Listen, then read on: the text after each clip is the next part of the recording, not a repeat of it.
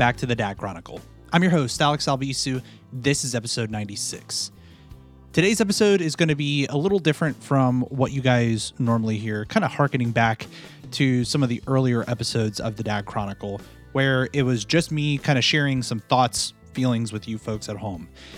Uh, if you, and by the way, if you're listening to this, it sounds a little rough. That's because I'm kind of going off the cuff here, and I'll explain why here in just a moment.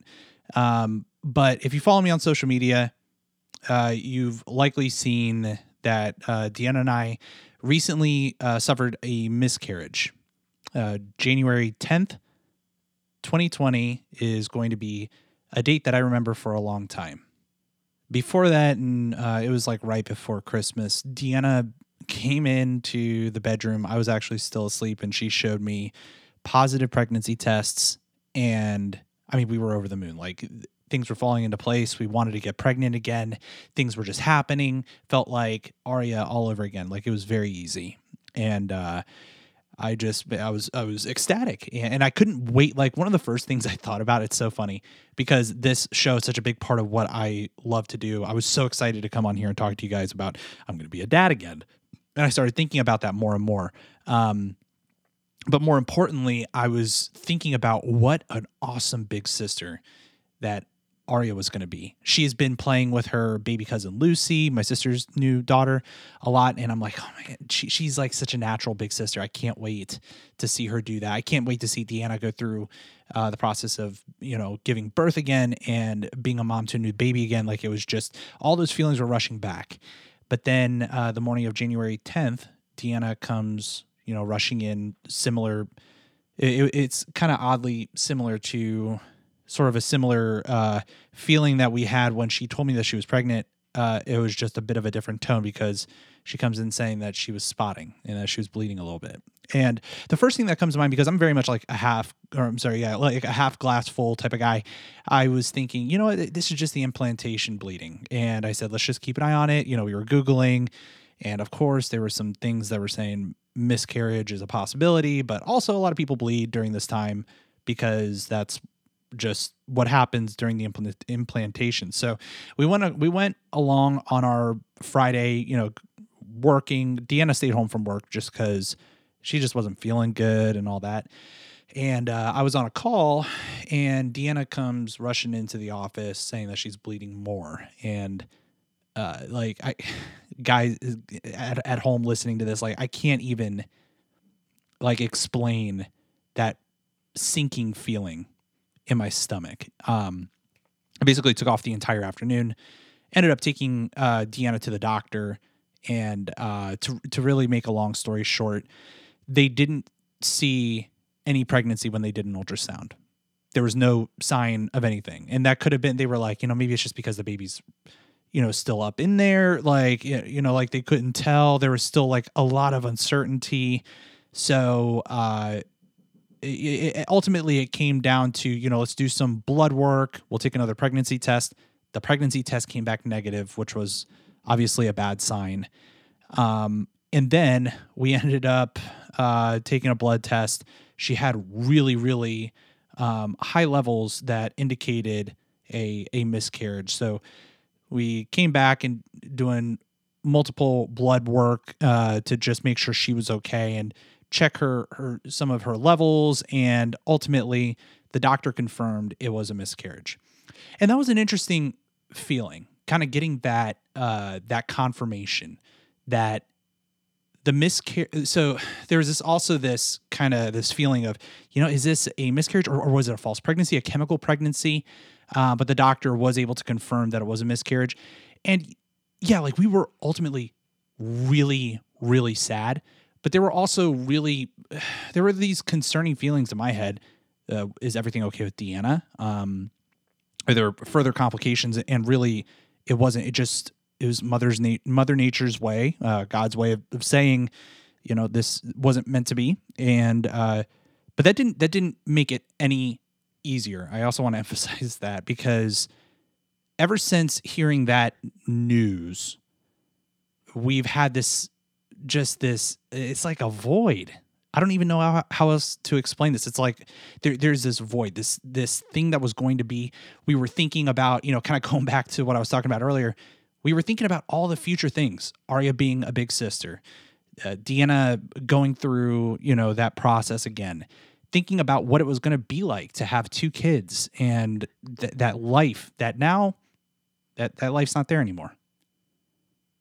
And that's really really sad to think about we started out telling some, you know, family, very close family about what had happened, and um, a, a, couple of friends that we had given some heads up to, and some some people at work because you know that uh, you're you're just in. I can't even describe like the funk I've been in over the past few weeks because, um, and, and here's the thing, like it's not impeding on my ability to do work, but man, you get these waves of sadness and uh, and I think that understanding and that empathy has carried through amongst the people that we've told up to this point, um, and, and, that's so appreciative. And, and, this really is a grieving moment for for us as parents. Um, so those people who we've been able to kind of talk it through with, uh, it's been tremendously helpful. And, and, here's ultimately the crux of it. Uh, one of the things that I've learned from doing this show over the past you know few years of doing this show is that this topic, along with others, uh, has a stigma behind it. People don't like to talk about it for whatever reason. And I think that a lot of the times people think uh, that they've done something wrong when there's a miscarriage. Uh, miscarriages, there's like a, a, one in four chance that your pregnancy is going to end up in a miscarriage. And that's a really staggering statistic. So when you really think about it, more people have gone through this than you may even know. One of the most alarming things when uh, I was talking to people about this was how often I heard from the other person, "Oh, we went through that too. I'm so sorry." You know, just kind of sharing in that grief. And I was just blown away by how many people really have gone through this. That that statistic was staggering, but seeing it in a tangible way, that's that's amazing. And the fact that people aren't wanting to talk about it uh, for whatever reason, like you failed or something. No, that's not even the case. One of the hardest things that I heard on that Friday, on on January 10th, was that you know De- Deanna said um, that she feels like she failed as a mother. That couldn't be further from the truth. She's incredible, and her grace and composure. Yeah, I mean she she's grieved. Both of us grieved together, and um, but her grace and composure and you know willingness to talk about it even with me has been uh you know just me trying to be the one that's strong for her and her ability to kind of flip the page on that flip the script and let me grieve with her i mean it's just the best sort of partner that you could ever ask for and that's another thing that i want to talk about so it's not just important to talk about these things miscarriages when they happen it's so important to grieve with your partner. If you're the husband, uh, the the partner, the person that wasn't carrying the baby, take the time to grieve. It's important to be strong for for your wife or your or whoever your girlfriend, whoever was carrying the baby. Uh, that is quintessential and something that I was trying to do. Um, but at some point, you're going to break, and you know what? Uh, your partner is going to be there for you when you do, and and it's important to go through those emotions. Uh, I have felt healthier for doing it. I've felt healthier for talking about it with others. Um, you know, outside of Deanna, my parents, um, some you know close friends, and that has been therapeutic in itself. Don't hold back. Don't do it. If you're hearing this and you're thinking, you know, uh, perhaps you know, God forbid, it's happened to you uh, recently, like us, or it has happened in the past. Uh, take the time to talk about it. You have to heal those wounds because it's not it's not easy. And finally, I want to um, address something about my content creation. So th- this early this year, just man, the month of January has been nuts. So work is know, it's great. Like uh, I, I love what I do, um, but it's also added new responsibility. I had to do a bunch of traveling lately, um, which which has been difficult in itself with the miscarriage and everything. But um, one of the, uh, you know, along with that, and then also this podcast where I'm talking about parenting. Um, eh, honestly, this has been a really hard subject for me to jump back into and talk a lot about. Um, obviously, I'm still a very passionate father. Um, Aria is doing great, and I I love my role as her dad.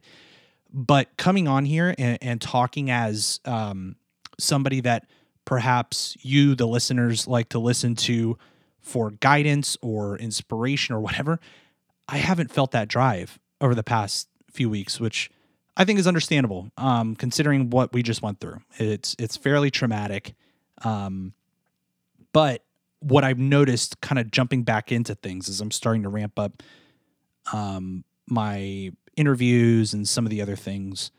That this is actually very therapeutic for me, and talking to other parents about parenting has kind of reignited it's kind of been like what I needed to kind of get back into the groove of things. Same thing with the video game streaming, um, and you know, joystick and mouse. All that is still there, uh, and, and I still want to be doing it. I'm just, you know, I'm kind of trying to ease back into it, and I hope that you understand. Um, you know, this is just kind of the process I need to go through as a creator. I haven't felt too creative over the past couple of weeks in dealing with this. It's just been, I'm exhausted like I'm emotionally exhausted and I can't give my 100%. Um, so again, hopefully you guys understand. And uh, I just want to say I appreciate you guys, uh, all who listen to this show and all my other content.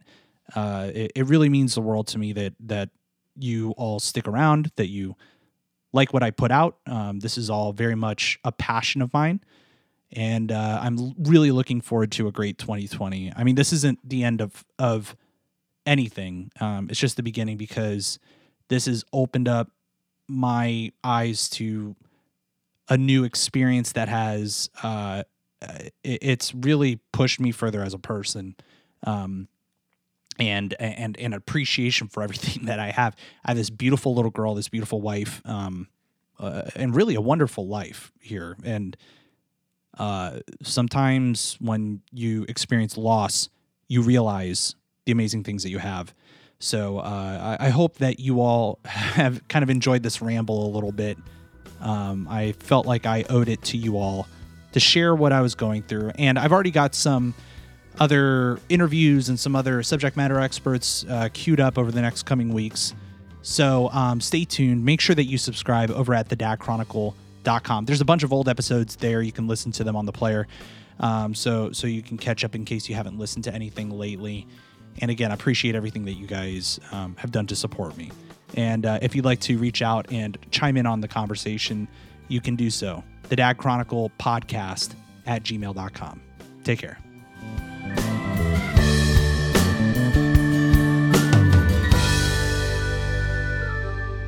If you like this show, check out more great content at incastmedianetwork.com.